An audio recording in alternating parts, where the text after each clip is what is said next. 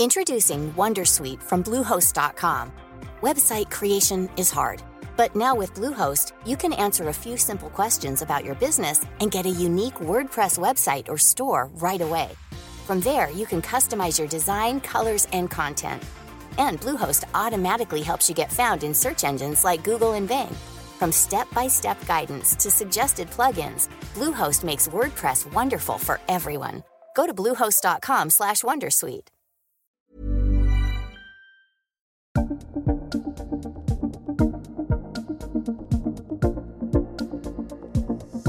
ora e te whanau. Welcome to Caucus. It's the last one before the election, guys. 55 hours until the polls close. Read it out, Julia. we can say it. We're recording this uh, about Thursday lunchtime, so whenever you're listening, please take that into account. Um, whew, deep breath, everybody. How are you feeling? well, it's not our first rodeo. is it? Rodeo. Rodeo. Right, okay, whatever. Uh, well, it's kind of interesting. I mean, it's heating up. I would argue there's still lots to play for. Two polls recently Two polls. showing trends that arguably um, the right block will not be thrilled with. No. I think there's one person who'll be incredibly happy. Trotting, trotting, potentially back into Parliament or Right. galloping, Yeah. depending on whose numbers you believe. Bit of, bit of variation. One news had National Act 58 seats, News Hub 54. Um, so a three or four seat disagreement between the two polls that came out last night um, from News Hub and One News. But the trends and the implications are pretty similar, aren't they? Oh, oh, they are, which is on these polls, it would be a centre right government, but one that would require Winston Peters and all the instability that National itself has claimed w- would go with that. So, w- one of the big failures that National will look back on is its handling of Winston Peters over this campaign because they have breathed life into his campaign. And if they are saddled, with Oh, this um, the issues of, of Winston Peters, then they've only got themselves to blame. Well, Chris Bishop disagrees with you. people, I think, have overread that uh, decision, as you put it, a little bit, because actually what we were doing is just making it clear and being upfront and transparent with New Zealanders about what our preferred governing arrangements were post election. Consider the flip side, where both major party leaders say they're not um, willing to pick up the phone and talk to Mr. Peters uh, and New Zealand First. Well, uh, fundamentally, actually, uh, we would have spent much of the election campaign talking about that anyway. So you're kind of damned if you do, or you're damned if you don't. It's disingenuous, in my view, from uh, Not overreading it? Because you know it's like me saying, "Well, you know, a, a nuclear war could happen." I mean, if I'm a really powerful leader and I say that, then that has some resonance. Yeah. You know, of course, it's always a possibility, but for, f to go and say the quiet bit out loud, as as as Chris Bishop did, uh, they breathed life into his campaign um, by by doing that. And, and this is not just the we will the we will pick up the phone and talk to Winston Peters if we have to moment, but this past weekend, the second election, the eight weeks of negotiations, right? Yeah, I think what they tried to do was wedge Winston Peters, and they actually ended up wedging ACT. Uh, this Ex- is a well, we said that was last week, 13, right? It was 14%, exactly right. Who's gonna and is now on nine percent one poll and eight percent, whatever it is, in another poll. Uh, and and so it's actually ended up. And, and look, ACT can be responsible. David Seymour has not had a good campaign. In fact, I think it's been the worst campaign out of this campaign, to be honest with you, from a party. He has not performed well. And in one of the uh, minor leaders debates, he came across as petulant and childish, in, in my view, and that's that's really hurt them. But they actually tried to wedge Winston, and it hasn't paid off. And I think they're going to regret that decision. They waited too long, first of all. Then when they finally said, "Well, we'll pick up the call, but we, we want New Zealanders not to go with Winston, and we're going to get John Key out," it's actually made things worse. Winston's now what is he six on one and over six on another, uh, and it's actually hurt 6.6, I think one of Yeah. them was. Yeah, six Yeah. point six.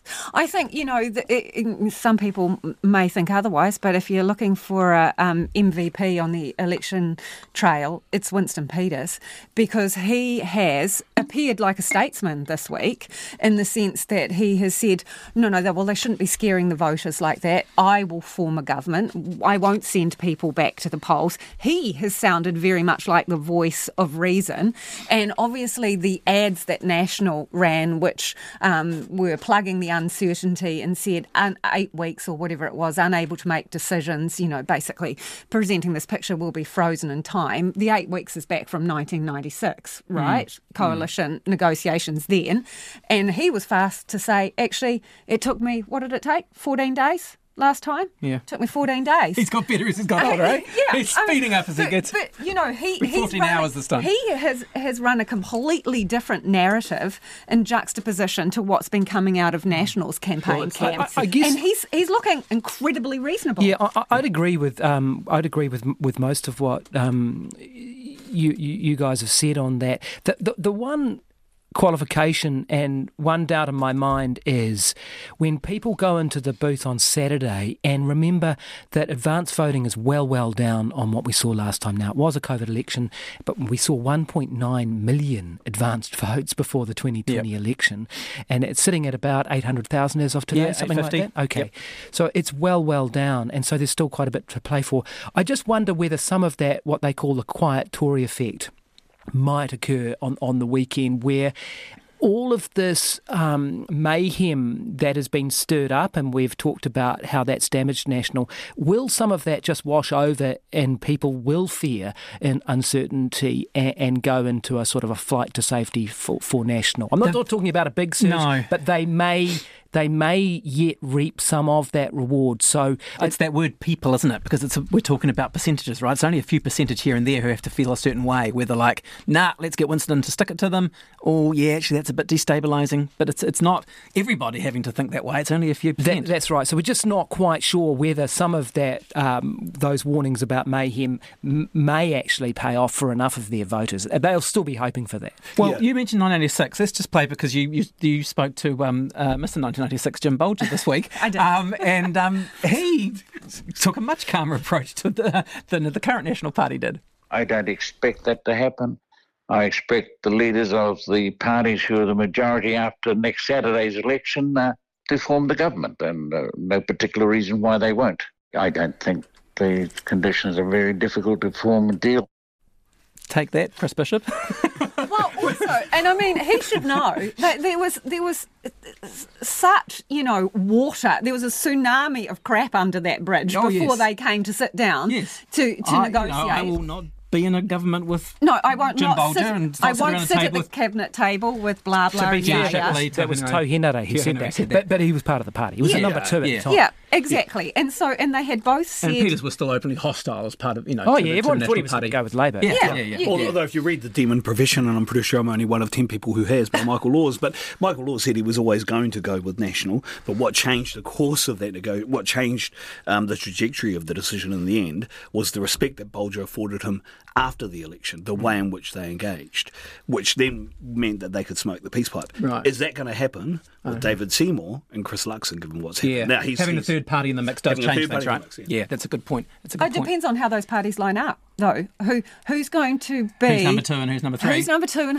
who's number three? And Well, that- that that's is- a very good point. That that is going to be an essential part. will of matter that. Because they're, they're not that Could New. Zealand First really pass Act? It, it's possible. Yeah. Well, go back to I point, I. Yeah. I think Guyon's right. I think um, when people get into the, the, the Tory effect of the polling booth, I think the decision is going to be, hmm, should I take the safe bet with National, or if I really want to stick it to Labour and the left, I'll go with Winston. I don't think it's an ACT decision in the middle. No. I think it's a National or Winston decision, or New Zealand First decision, not ACT in the middle, which means it could have an impact on the night with ACT, who are slowly but surely dropping down in the poll. And the trend is not their friend at the moment No. with Yeah. the ACT Party. And as we know and have discussed many times before, if you look back at polls and how Winston Peters in New Zealand First does in the ultimate poll, election day, he tends to do better than he does on does paper. usually. Whereas the Greens, um, they they lose one to two percent. Um, But he, it's an he interesting theory gains- that going that could be different this time. That's Yeah, that's an interesting thought to see if that. But some of that quest for stability vote might even be crossing the boundaries, right? And actually coming back to Labor a little bit to just for people who are a little bit concerned about the whole idea of this national-led coalition? I don't know. I, th- I think the reason why the Greens are so high at 15%, one, they've had a very good campaign. I thought James Shaw did pretty well when he was standing next to David Seymour in the minor leaders debate that Jack Tame facilitated, where he just gave him quips after quips and David Seymour just looked lost. Um, Marama Davidson, who I, I think has been the best leader in the whole campaign, actually, I think, uh, particularly in the press debate, she was, there were uh, moments where the applause for her was co- we'll, we'll, we'll come, Right. come, come, but but yeah. Come back to it. I think that the I don't think that middle vote is actually going to Labor. I think why Labor's so low is a lot of it is actually going to the Green. Going to They're the Greens. cannibalising Yeah, each yeah, other. yeah. Yeah, that's Labor's stuck in the mud. And and you mentioned Julian before about whether you know National made its call too late and so forth. I just wonder, you know, National can only speculate, but what if this speech from Chris Luxon in May, remember, in May, was a bit different? Today, I've ruled out National coming to any arrangement with Te Pāti Māori and forming a government after this year's election. What if he'd added New Zealand first? Well, I think that that was going to be the second leg of the double, and then they bottled out on it, Yeah. and then hoped he would go away, and then you sort of got that I love another horse- situation. that was another horse metaphor, He's I'm behind you. He's behind you. No, he's not. Is he? Yes, he is. Oh my God, it's too late. Yeah. Um, and so I, I- I think one of the things is like as we've talked about before, Key used to do it.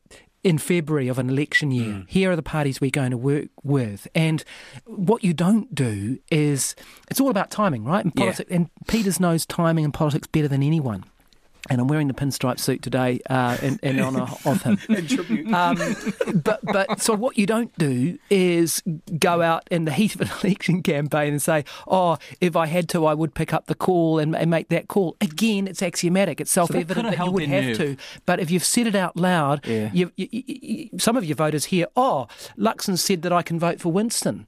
It's- that's what some conservative voters m- m- may well have taken from So that. have- having- they bottled it. They didn't Yeah. go the whole nine yards. And it's as we dis- discussed before, the analogy that Guyon used was the half pie um, bungee jump where you'll whack yourself on the tower on the way down. And I think that is exactly right.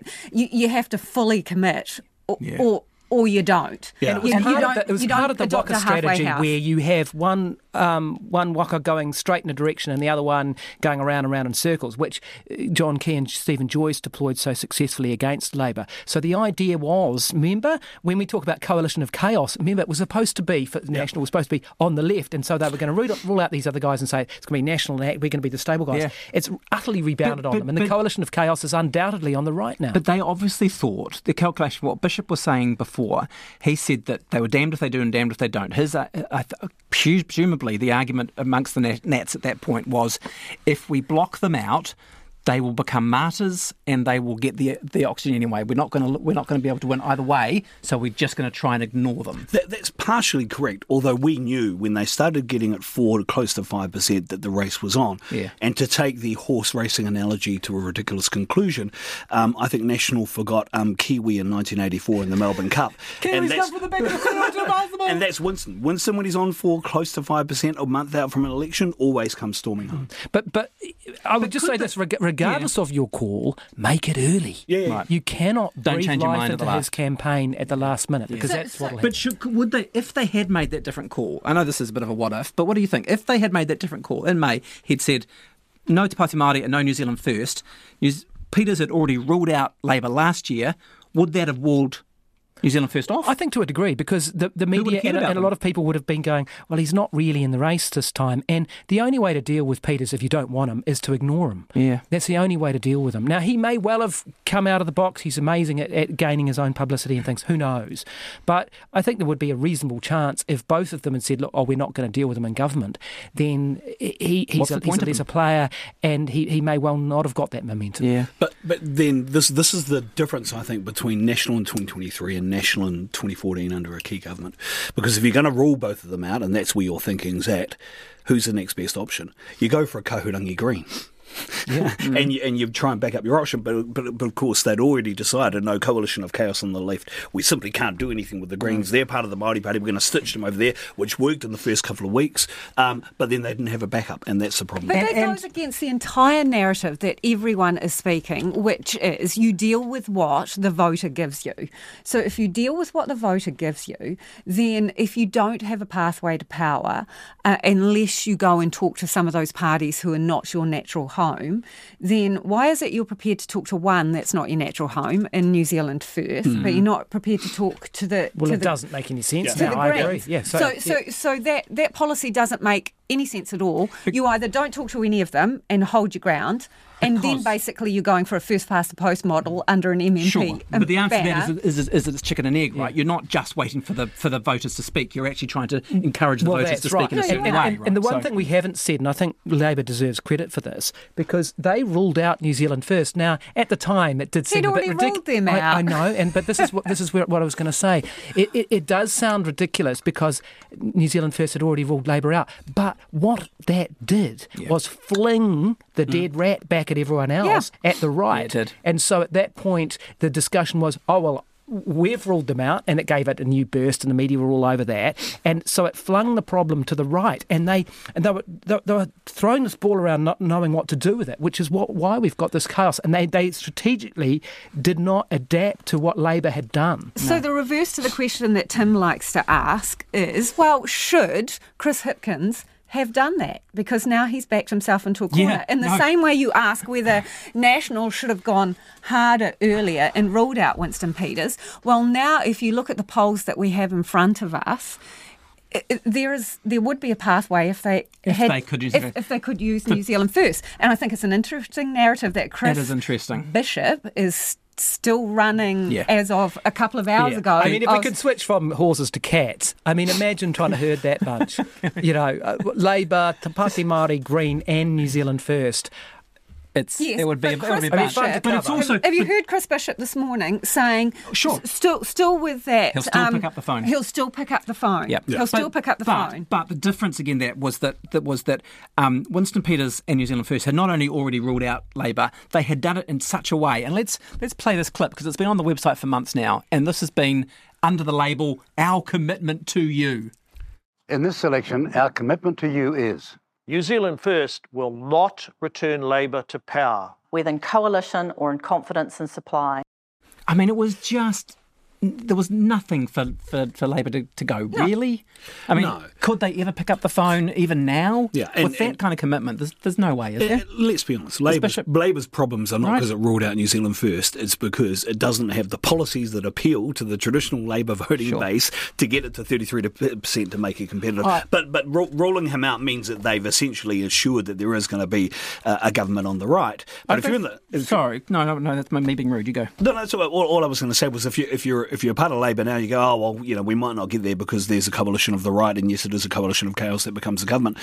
You're kind of also thinking, geez, let's just let this play out and see what happens over the Yeah, next three years, well- because we could have only a one-term government if, the, if this thing implodes, which it might do. Uh, let's talk a bit about the left because you, you said you know um, Labor didn't have the policies, and I think it's a fair it's a fair critique to talk policy, but really didn't Labor lost this in June and August when its ministers all packed up and fell apart, right? I mean, it's this is a Stuart Nash, Michael Wood, Kiri Allan loss. And remember, it? on top of all the COVID angst and the embers of Yeah. uh, lockdowns and real fear about violent crime and an economy that was hmm, maybe wasn't quite in recession but was not doing very well and a cost of living crisis. Now so if you look at those things crime and the economy and just a you know on the wrong track sort of direction Yes. then national should be well further should be romping they should be, yeah, They should be romping And and the and the right track, wrong track polls have been in National's favour for over a year now. So you would have thought, yeah, it's a fair point. I just think uh, with all of this stuff, it's interesting to think that National made that call in May, and in many ways, you know, influenced where we are now. Labor fell apart in. Ju- Ju- July and August. So I think that- it- I before actually they think came out, started, a lot of the stuff was I actually think it started earlier when they started talking about bread and butter, even though they knew it was going to be a cost of living election. When they started talking about bread and butter, ran for the centre, didn't actually stick to their true DNA and started doing things like a wealth tax, which they kept teasing the country with and then never did. That's when they started losing. Right. And so Labor now is running. Uh, the way I look at it, we Mike Moore talked about saving the furniture right in 1993, 1990, um, and Hipkins is basically running the 2026 campaign now, isn't he? He's he's Save he's, our souls. Yeah, he's Yeah, fighting for the next election. He's Yeah, because if you look at the raw numbers, right, um, and we can't know the exact consig- configuration because it depends on who wins the electorate seats and all the rest of it. Yeah. But based on the fact that they got 50% of the vote at the last election and they're polling, let's say, between 25 and 28%, giving, give or take, you know, which polls you believe, Yep. you're shedding half, half, of your MPs. So, you know, they've got, depending on you, if you count departures, what, 60, 65, they lost one to uh, um, a by election. And yeah. then Jacinda, I don't know, does she still count in that until she's not there anymore? Well, um, let's just, you're talking about whether yeah. Jacinda still counts. Let's play this. Okay. But some people uh, have asked me what my opinion is.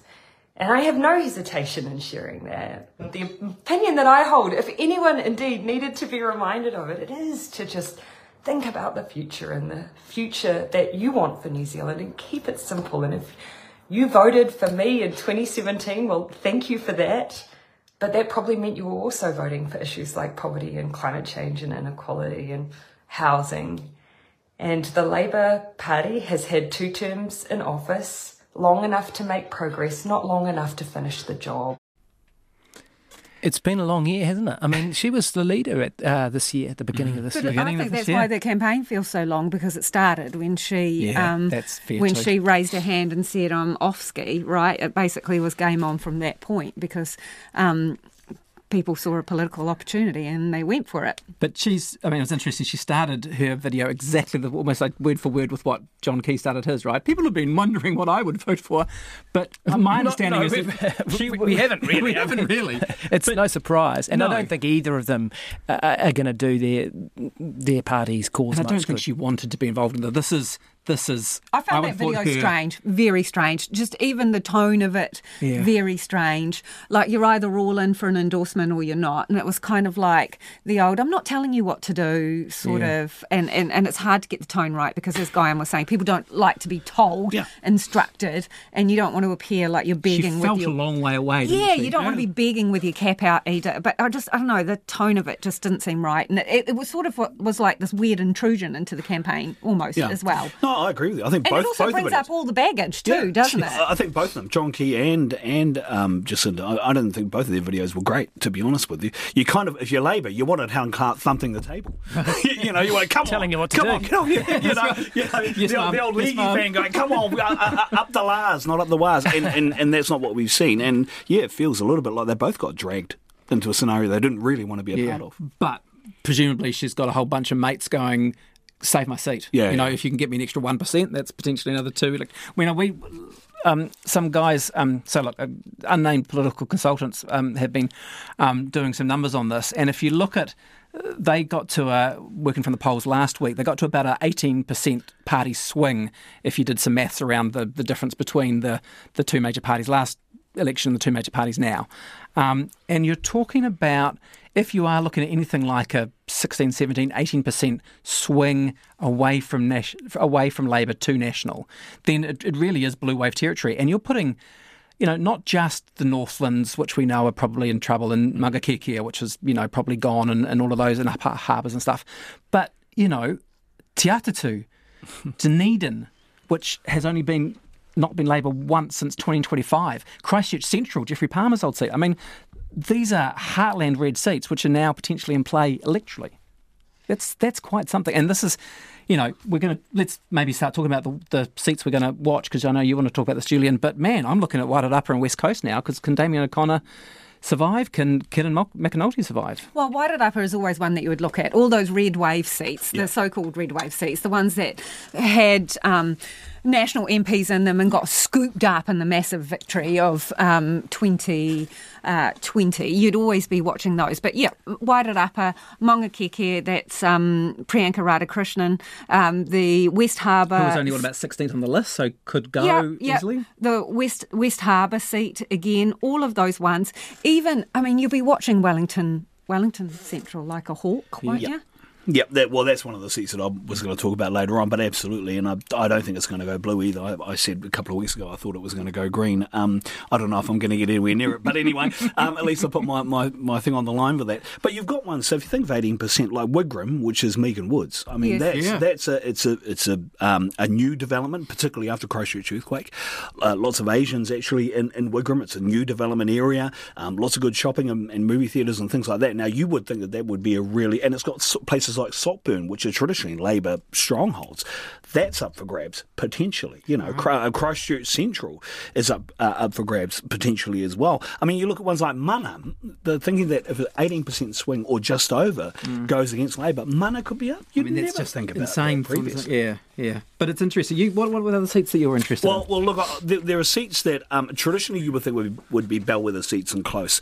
So I, I looked at ones like uh, Northcote. Um, you know, um, I had some interest in places like Ōtaki. I think both of those are gone. To be honest, I think Nash is Or, going to take Tucky's those. going to the helicopter pilot, is Yeah, it? yeah. yeah. Look, I, I think so. I remember Nathan Guy um, um, stood in that seat. Uh, It was originally Darren Hughes. doesn't Yes, get Darren in, Hughes, changed- then Nathan changed Guy, government, yep. and then Nathan Guy. And it's always kind of predicted who the government's going to be. I think I think that seat's gone. Even though Chris Hipkins did a bit of campaigning there at the beginning of this week, I think that's gone. I think there's some really close seats. Auckland Central is going to be a really interesting seat. Mm-hmm. And National's got a massive ground campaign in Auckland Central, and that potentially could go. You know, uh, Chloe Swarbrick has a huge profile and is very present in Auckland Central, but that could go national as well. Um, Wellington That's Central. your point about crime, right? I mean, that's interesting. Yeah. Auckland Central. And also I think- And Wellington splitting. Central Yeah, as Wellington well. I, I think that's absolutely right, um, and they have ma- been making a big, big deal of that. Not so much recently, have they? In the last few weeks, I thought they would th- keep hammering that home, but it has been a big part of their campaign, and it will be a, a, a big part of the worry in, in Auckland Central, especially among small business owners. You talk a lot of small business Yeah. owners; they are very worried about that, and Yeah. they don't think the government's done enough. So it is interesting to see Nationals candidate uh, nipping at uh, Chloe Swarbrick's heels. Uh, Look, I still think she's going to win it. That, that's again, I'll put my thing on the line here, um, and I'm, I'm worried that we've got some people watching me at the moment who are writing all this down to prove me wrong on the night. But I think I think Chloe will win it. Uh, I do think Wellington Central is definitely up for grabs, and I think Tamatha Paul, who's the candidate for the Green Party, there has a huge profile through her work in Wellington Council. I think she could potentially take that seat, and I'll, I'll say she will win that seat. But the fact that that um, those ones aren't competitive, not for Labor, and then Labor seats that that are held at the moment that could be up for grabs is not good signs for Labor at all. They, they need 33 Which is which is my point about the 2026 election, right? Is that they are now fighting to actually preserve their leadership and their you know potential cabinet in three, six, nine years' time. But also in some of those Māori seats, they're, they're um, you know, putting all of it down on one number because even Kelvin Davis, I was interested in this morning, was saying that if he does not win his seat, even though he is number two on the list, he said that's it, it's tapping out. He told, Yeah. told one media outlet this morning he either wins or he's a gone burger. The, the, the long term impacts on Labor here are huge. You could lose someone like Willow Jean Prime, uh, who, if She's she doesn't nine, win nine I think she's on the list Yeah, too. Let's um, check um, you're talking. um, Willie Jackson Yep. potentially goes if they stay on 26. Yep. You know, uh, Adrian Rurawhe. You, um, you lose Andrew someone Little, David Parker. Andrew, Kieran McAnulty as well. And Wairarapa might not make it in particularly on the list as well if he doesn't win Wairarapa. You're talking about the future leadership of the party. Um, and in particular in the Māori electorates. Kelvin, you know, this is fourth ish campaign, Nanaia Mahuta, who's got a close race apparently in, in Hauraki Waikato against Hana-Rawhiti Michael and she's Clark. only she's only standing only. In. Uh, she's not no, on the no, list. electorate. The list. She's She's- electorate she's, she's only. not on the list. So what what you can see Labor trying to do is say do do Force, some um, yeah. you know do some strategic voting here. Vote for the Labor Party candidate, uh, Cushla Tangaere, Andy Kuruarafti, Soraya Peke Mason, and Te Tai Hauāuru, and then party vote the Māori Party. You get both candidates, strong candidates in because they're closely, hotly contested seats. Um, but if if some of those people don't make a bet in, there's your future leadership of the party gone. The other factor, though, I guess, is that you've got some of those names we mentioned. The Labor Party could could go right if if they don't win. You say Kelvin Davis could tap out. Yeah, well, he- Grant that's what he was Robertson, pres- suggesting. presumably, Grant know, Robertson could would, It, it would, feels could like resign. Grant Robertson, Grant Robertson, has number four, and done on- his time, yeah, doesn't and, he? and only on the list. Does Ayesha Verrall want to be an opposition MP, or is she just really here for COVID? I don't know. Oh, I'd imagine she would stick stick around? around. Uh, uh, Damien O'Connor, I think if he doesn't win West Coast, he could say similar to Kelvin, that's enough. Even having that, Damien O'Connor not winning West Coast. I mean, even even thinking He's about before. Uh, no, no, true, but but um, you know, um, having spent a bit of time on the West Coast when I was working in Lido, like he's a he's a popular man down there. Yeah. But the fact that it, that that seat's up for grab just kind of blows my mind. Yeah, yeah. Um, all right. We promised last week um, that we would get to the things that we thought were missing in this campaign, um, and because I think this is this is interesting. We've had a pretty good look now at all the things that we could have possibly talked about. But what about the things we didn't talk about? What got underplayed this campaign? Who wants to go first? I think I was surprised there wasn't more debate about immigration in this campaign, um, especially when you see you know record numbers like ninety six thousand net immigration. 96. Um, it's extraordinary, and we've angsted about it when it's been a lot uh, less than that.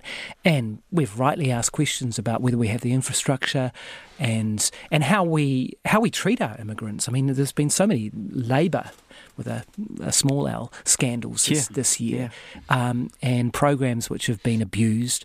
Um, I, I'm just surprised that, given the, the the extent of those numbers, that we haven't had a, a better debate about immigration. And I was quite amazed to see the guy who's campaigned against immigration for as long as I can remember, Winston Peters, actually say in the Christchurch press debate that the answer to the health crisis was, was immigration.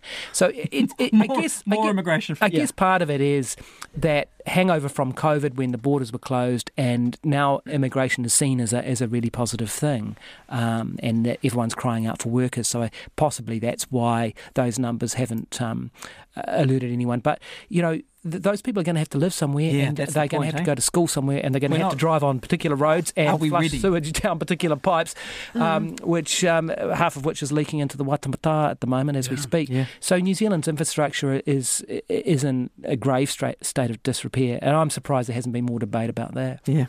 Um, you got Well, um, something you wish we'd heard more about? Well, do I wish we'd heard more about it or not? But I think we probably should have discussed it more, which is um, if these parties are going to be um, in government together, lining up their policies is going to be an interesting um, scenario, right? Right. So, looking at some of those policies, pulling out some of their policies and thinking, oh, well, that's interesting. How does that fit with their um, potential friends? Yes. I think is very interesting. Superannuation is obviously I one of the ones that is massive. And although National's policy to raise the age of eligibility takes an eon, arguably, Very to come slow. in, very Yeah. slow, Winston Peters has built his political career on the gold card and looking after retirees for a start. Yeah. So he's not going to want a bar of that. And there's not really been much of a discussion about where the halfway house is. And ACT wants to start And- increasing the Yes, age and- next year. Yes, and ACT, ACT wants to um, ramp up eligibility a, a lot faster. And separate to that, if one could trouble themselves to read the manifesto for New Zealand First, and I know, Guyon, you can borrow my copy after this. um, he, I'm still looking for the costings. Yes. Well, no, I got up to page 49, none, I'm are no- sorry. Um, anyway, do but, costings. but page 21, for those people who are interested, uh, tying into superannuation, is New Zealand's first policies around KiwiSaver, which I find really interesting. So they are talking about compulsory membership of KiwiSaver from your 18th birthday or when you become employed, um, restoring the kick the kickstart payment from birth, and also um, tagging tagging the government's contributions um, to so that, so that they're upped over over time. Some kind of tagging to. right. to to- so that the government's contributions keep pace. So not only does he want this um, retirement, you know, payment, he Mm. wants you to get your super. He's talking about supercharging super, and that is indeed the word that he uses: supercharging Kiwi Whereas I don't- saver. well, he had a referendum on compulsory super. Yeah. That's in right. 1998. And Yeah. lost by 91.2%, I'm pretty sure. I could be wrong. But you you- Google it now. But it, it was it was it was the most clear-cut referendum I have ever seen in my Well, life. you've- and he lost. And, and I don't think National has actually ruled been asked. It's a question No, I've been wondering. Have, have they actually ruled out cutting super contributions, Well, which they wanted the to other- do just a term ago? Well, that that is the question about that because previous national governments have Yeah. Frozen Gone the other direction. Yeah, frozen contributions While they to- paid off debt. Yeah, Yeah, while there's always an off- interesting argument But whether it's it made s- sense indeed. to- Yes, when you were borrowing $300 million. But now is exactly the right time for that same. National's making exactly the same argument, right? That we're getting back into surplus too slowly. We need to deal with debt. What do we do to stop debt? St- Contributions, super contributions is one is what they've gone to before. Yeah, so my, my point is not just the, the disparity between the opinions on um, the current super situation. Yeah. He, he, being Winston Peters and New Zealand First, one of their policies is to really ramp up KiwiSaver, which is obviously f- feeds into into um, super and looking after yourself in um, retirement. And he's also suggesting that after your savings get past a certain amount, you should be able to draw it down to clear your mortgage. So you know, I don't. How are they going to marry that? I don't. lot to debate. Let's see. Uh, look, I only have a couple. I'll be, I'll be very brief. Um, um, the constitutional lack of one constitutional arrangement in this country is an issue that's been bubbling away for years now. We've got a party that's talking about trying to have a referendum on the treaty and remove, and remove treaty principles. I think it requires a bit of a, a much bigger conversation that no one's actually talked about. Now, that actually may be a good thing. Uh, I'm not sure, but the fact that, that this has continued to have a conversation over many years and nothing much has happened probably requires a bit of a discussion at some time. It's probably a nice to have conversation rather than a need to have when you've got a cost of living election, but that's something that no one really talks about aside from if you want to get rid of the treaty. Um, and then the other one was um, just on youth work skills development. Um, you know, you had the unedifying spectacle of a 45 year old representing the National Party in a youth debate. I mean, um, uh, you know, in the words of Ray Purchase, I crap thee nay, 45 is not youth, and if it is, then I'm close, It's and I'm even- down with that. It's, it's not Um, even youth adjacent, um, to quote someone we heard, heard from uh, a little earlier But you know, I, I think there's been a distinct lack of um, how do we develop opportunities for youth employment, youth skills development, micro credentialing, a change in the education system that deals with that, particularly in tertiary education. That hasn't been talked about a lot. A lot. Again, that might be because we are in a cost of living election and it's gone down the back burner a bit, but we're we're missing things here. And then the other thing, because it's the soup that we swim in, is um, given the merger isn't happening, this may be too close to home. What the heck are we doing with broadcasting in this country going forward? Well, you'd like to know that Winston would like a royal commission. Yeah, well, well, Well, He wants a and he, also, broadcasting- he also threatened um, Jack Tame in the Q and A right. interview He that wants the broadcasting he, he, he might take the broadcasting portfolio Yeah. and. Uh, I don't know. Someone wanted to put him on Celebrity Treasure Island or something. I think the Jack, um, that is, rather than Winston. Oh yes, right. I was going to say we we we we had jelly wrestle with Paddy, Paddy Gower. Um, but uh, climate. We know we still haven't had a climate election in New Zealand. Um, I feel like that's got to come some point Yeah, in well, the next well decade. I, I know, but and, see uh, Julian looking across the table at the Greens numbers there. I mean, is that is that the reason? Part of the reason I know Julian was saying, and I agree with him that part of that is because Labor's been performing poorly, and Yeah. that, that that that that seesaw would, would would mean the Greens are going up. But maybe it also does reflect um, concern that um, and uh, that this is now a mainstream, very mainstream issue, and what we've been through in 2023, and, and many of us have been in areas of the country which have flooded or been affected by cyclones.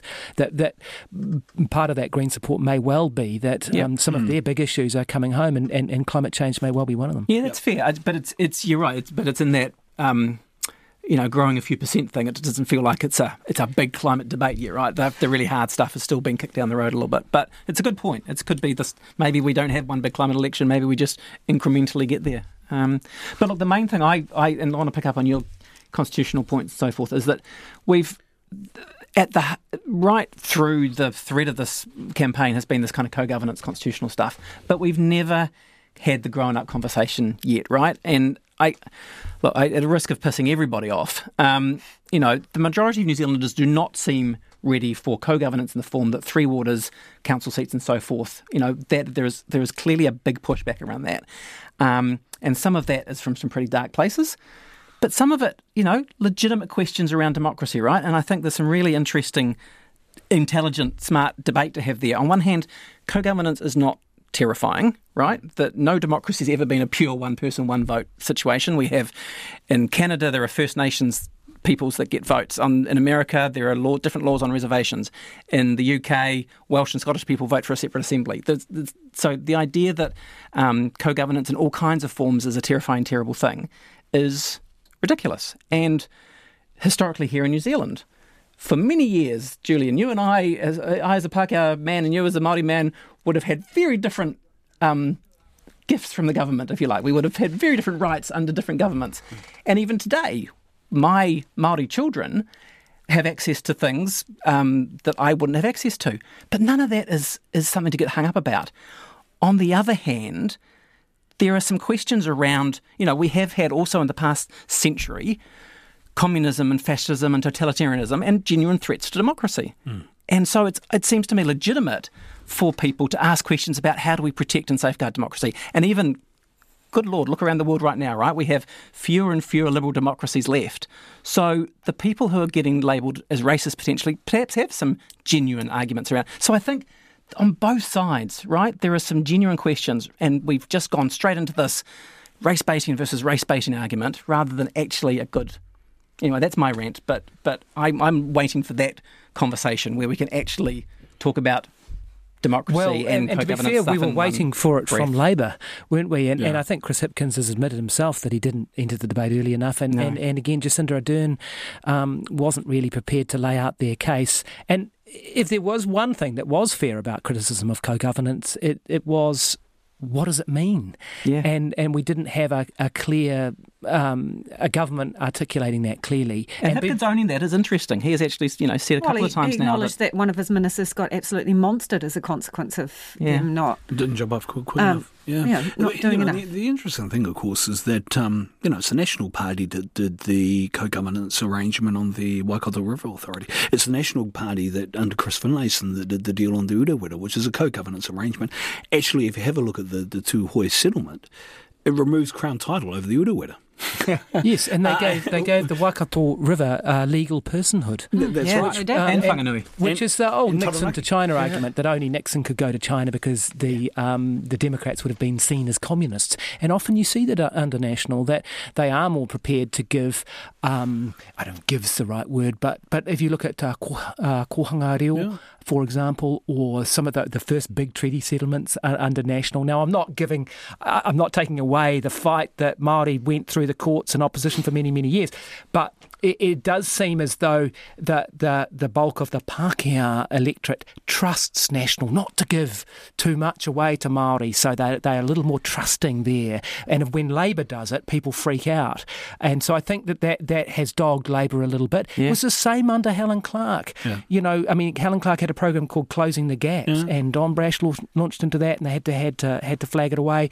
And now when She National came shut in, it down hard. she did hmm. because the electorate bounced back on her. Yeah. Yeah. Um, Um, and and again, that there's a worry that oh, Labor's getting is getting caught up here, and they're going to give too much away, Yeah. and there's a and, and, And I've heard Labor out. people saying that, that they think that's part of their their low polls now too, is Well, they've prob- given too much away. Quite, quite, possibly would be. Um, yet National um, it, it can do things under the radar that Julian's just mentioned. A lot of those big treaty settlements, a lot of the co-governance arrangements, and you know, quite internationally radical things like giving personhood to a river, which I reckon Labor and the Greens would have been laughed out of town for. Yeah. There would have been billboards and they would have been humiliated over it. But but Finlayson was a, was able to do it. And even even now, you know, we have the the marine laws are often the really interesting ones, whereas there are all kinds of Māori specific rights in in marine laws, including minerals and and you know quite significant wealth based things there about rights to minerals that that Pākehā don't have. But no one, not even ACT, are actually saying we're going to repeal all of this and change it all. So I think you know we we do get caught Yeah. up with hyperbole. you Yeah, know? yeah, it's interesting. You, you bring up the the minerals um, kaupapa because uh, you know it was Apirana Ngata who did that seminal speech. I think it was in Parliament in 1942. I think it was, which talked about the rights of Māori and access uh, to minerals and and things of that nature.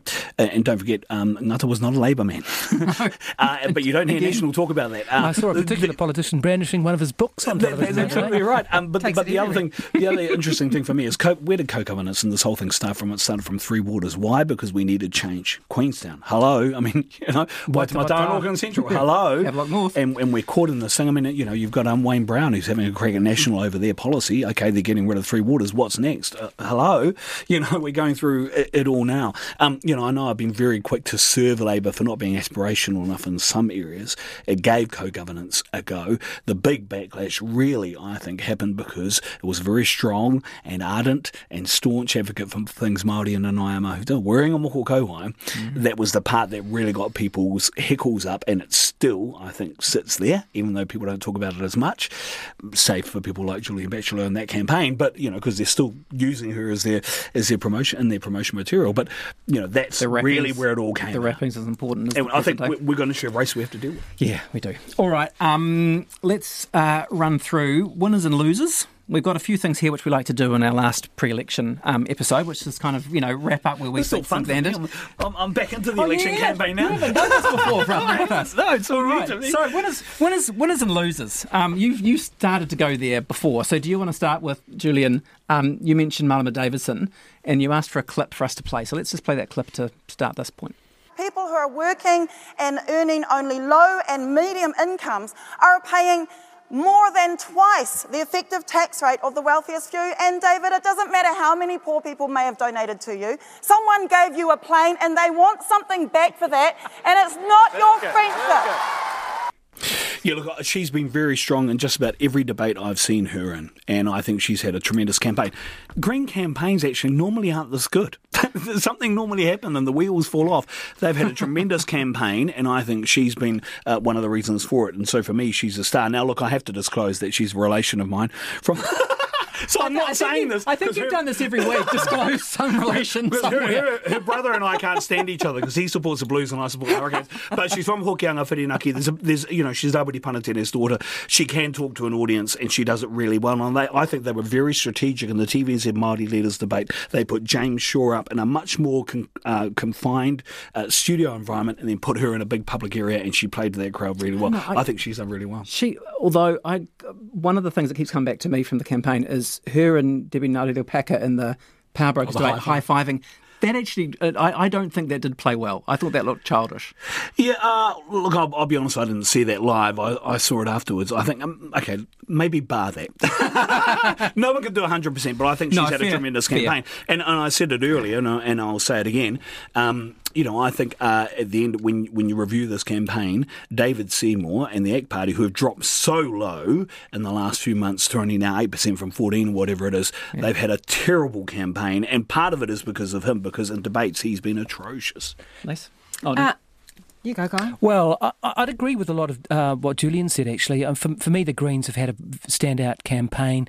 And for me, ACT's biggest problem, apart from he just overplayed his hand and, and, looked a bit too arrogant. But also, he made that same strategic error, I think, that National did with mm. his talk about, oh, we'd give confidence and not supply, which I think we talked about once, would have been alarming for any business or investor looking at New Zealand. It just it just looked like a, a really chaotic um, sort of solution, and I think he, he overplayed his his hand there. Yeah. Um, I think while we've talked about national strategic errors, I, I do think Luxon deserves a bouquet for his on the ground campaigning. And remember, this is a first term MP who we thought was going to be really shown up in the campaign, and he probably has lost um, the odd debate, but he's done pretty well for a first term MP, and his on the ground campaigning and engagement with people has been very, very good. So I think National would would be patting themselves on the back for that. You saw and if it for a... those strategic areas, I think that they, um, they, they might be polling higher. There was a clip you saw this week with um, Luxon on the ground.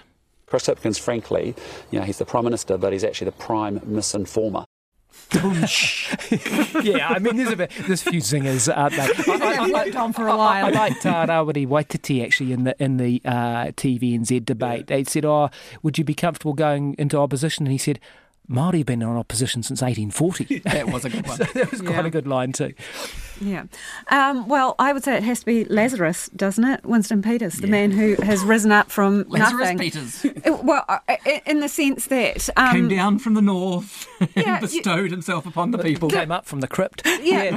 all of the minor, the tiny, tiny little parties that are trying to get over that five percent mark will tell you how incredibly difficult oh, that is. Look at top. Yeah, yeah. This is a man who has yo-yoed in and out of Parliament, and he's come back from nothing again, and it's not the first time he's done it. So um, it's extraordinary. It, yeah. it, it's extraordinary that he has managed to do that with and, a little bit of help although, from Chris Luxon. and TikTok. and TikTok, to be honest. I just, just, just to devil's advocate a little bit. Well, he, I mean, it's, it's been remarkable. Advocate but it was set up. No, no, I didn't. Okay, carry on then, Tim. But it was set up for him, right? This is this is a campaign was where it you've got. Set up with, it was. Or did he manoeuvre himself no, into that position? Labor is through two terms and a pandemic and looking a bit uh, looking pretty tired.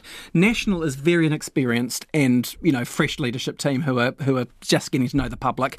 We've got the background of a pandemic and a grumpy electorate who are fed up with stuff. That's mm, that's absolutely yes. made for New Zealand first, isn't it? Well, it isn't. It it is and it isn't because we've talked about um, potentially National's strategic missteps. Sure. They whacked the ball and then Winston decided what he was going to do and he just lifted his hand up and went I've got it. And he ran with it. And yeah. that is the point. It's it's not just about what's there and laid out. It's what you do with that. Sure. And he That's worked with it. He played his hand. And he, he played his hand perfectly. And I think particularly this week when there was some down and out scrapping between the two major parties and name calling and, you know, all the rest of it, he came across as the reasonable elder statesman. Well, this was one of my. We're going to talk. If you've Whether got it sticks or not, Yeah. but that's how he came couple across of this days. week. Um, the we're going to talk about. So, if you've got any other favourite lines, you mentioned the um, the opposition's eighty forty, which was a cracker. Um, I quite enjoyed all the lines. All the lines that mentioned long pants and short pants, basically. Oh. There's a lot of talk about pants. Yeah, there's a lot of talk about trousers. But a lot of trouser talk, which I, which I quite enjoyed, quite enjoyed about who had the longest pants in the room, um, because you know Winston was playing his hand so well. I think that that you know was an example of his dexterity. Right, he knows how to come through with a line and say, "I'm the guy with the long pants. You can trust me." Yep, Yeah. absolutely. Um, all right. Um, favorite policies, best and worst policies. Any policies that stood out in some way that you know hurt you or healed you or Well, the, the- the, the major parties' tax plans have been disastrous. Yeah. Uh, La- Labor's GST off fruit and vegetables and, and National's uh, tax plan, which has more holes in it than a colander.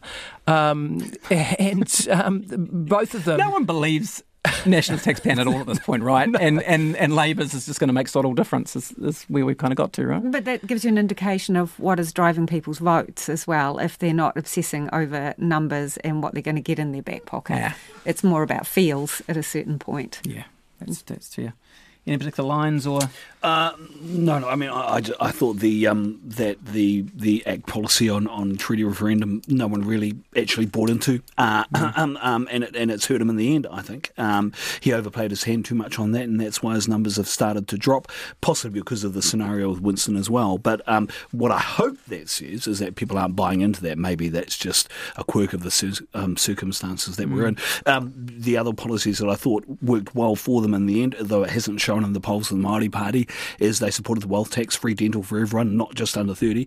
Uh, again, those were policies that the Green Party came out with, and I think that's why you see a lot of the left have gone from Labor to the Greens. yeah? Um, in terms of the the least favourite policies, um, can we play this clip from Nicola Willis? Our policy is a more consistent and principled way of ensuring that benefits keep up with the cost of living. I thought it was a remarkable statement. Um, it's a fascinating policy. This is the de-indexing Yeah. um, benefits, right? So you, the benefits are um, the last few years have been going up with wages. National wants to take those, um, change that to, so that they go up according to And when inflation. you say benefits, what do you mean? not super, Okay. because super's not a real Just being benefit. clear. It's a pretend benefit that isn't really. It's a benefit when you. Well, it's it not is in benefit. law. It It's a is in law. benefit. But um, uh, yeah, So, one rule for some and one rule for others. and two billion dollars saved over the next four years, um, which has I think that's the key now. That's the key, right? You are Yeah. actually taking money off people. I know that they So get the very upset. people. it. They I know, it. but it's true. Yeah. you so the can't poorest have it in people- the savings column if you aren't making No, a saving. it's two billion dollars that was going to go to people and beneficiaries that will now go in tax cuts to the squeezed middle, including every MP. Um, you know, and I so that that for me was a standout. And and to make the argument, I get there's a there's a there's a national party argument that that goes that you want to just get people off benefits because you know benefit house beneficiary households are where poverty happens. But you know why poverty happens in beneficiary households because benefits are so low, and if you keep them low, you're going to get more poverty. So that to me was a was a striking one, which I'm, I'm amazed there almost hasn't been more Yeah, it's been about. slightly, it's been underplayed, hasn't yeah, it? yeah, Yeah, I, I interviewed Chris Luxon and, and Rose and, and brought this point to his attention and said, look, if, if this is the policy, you will end up losing, or beneficiaries will end up losing two billion over four years. And he absolutely denied it, and then talked about another policy which actually didn't contribute to the conversation at all. So they don't like being pulled up on that point. Um, there's been accusations that the media hasn't played its role, but in particular with National's tax policy, that it was up to the CTU to start talking about some of the holes um, in National Party's tax policy. I, I don't think that's that's um, fair. I think there's been a lot of work that's gone on from people uh, raising these issues. Um, uh, but you know, that's an accusation that's been able to circulate and is going around at the moment that we haven't done our role good enough, well enough, hard enough. But it's hard for people when they don't want to come on your program, Lisa. if they don't want to come on your program, how are you going to be able to hold them to account? And then when you do get it, you know, and, and you're told to your face, no, no, that's not true. And then you know, pivot, pivot, pivot. This is the way our politics goes. For the sake of balance, I should probably say National seems to have really um, gone big on um, rehab in prisons, which is interesting. Um, that seems a bit different from previous. So um, that's you know whether they can actually get people into the prisons to do the rehab. Is that aside from the boot camps? Yeah, yeah it's aside from the boot camps. So. Um, um, all right. Seen as Julian is our newest Yes. member of um, caucus, I now present you, Julian, with an envelope and an official piece of paper. And what we do with this is you need to write your predictions for the outcome of the election in terms of? Percentages. Where are uh, my Away screws with and you, ears? guy on. Where are my One screws and moment. ears? There you go. If you're, watching, You're if you're not watching on. YouTube, Lisa is now scolding Guy and slapping his hand. Okay, And so don't show us. Write down your numbers and its percentages. Okay. I hate Put this. it in your envelope. Put your name on it so that we know who to mock after we open them. It's me. It's always me. And then, just for the interest of all the eagle eyed people, when you seal it properly, Julian, Yes. you sign your name across the seal so that we know Across the seal, okay, if you've all right. done bad things. And I mean, Tim wanted to write us with a pencil, which is just totally I unacceptable because it could lead to post match changes. Guyon's Mr. Technology, he's got his on his phone. I've got mine on a very bedraggled piece of paper. And um, Tim is not even sure that his maths adds up. No, but, I you know, can't. I'm- um, I can't count. First rule of politics, right? Learn to count. Um, six and everybody's Okay, hang on. diligently scribbling away, All right. trying to hide I it think from we each think other. about For the sake of our audience, It doesn't make we great could radio, does it? It doesn't No, make but great it's radio like, at all. here we are. Hang on, just double check that you've written your right numbers down. You, uh, not Tim's adds up to 117. I know. Like, uh, uh, uh. Putting it in the envelope now. my apologies to my There's a fiscal. teachers. There's a fiscal hole in Tim's. yeah, I fiscal know. hole in Putting it in of there. numbers. Seal your envelopes, please. All right. Wait, they've got to add up to 100. I hang on. know. Let's do this after. The, I, I feel we need to put the mi- Right. listeners out of their misery Okay, and well, let them go. done mine, Tim. Because our So, audience you know, needs to get on with their lives. Um, Lisa. Lisa, as always, is the most organised.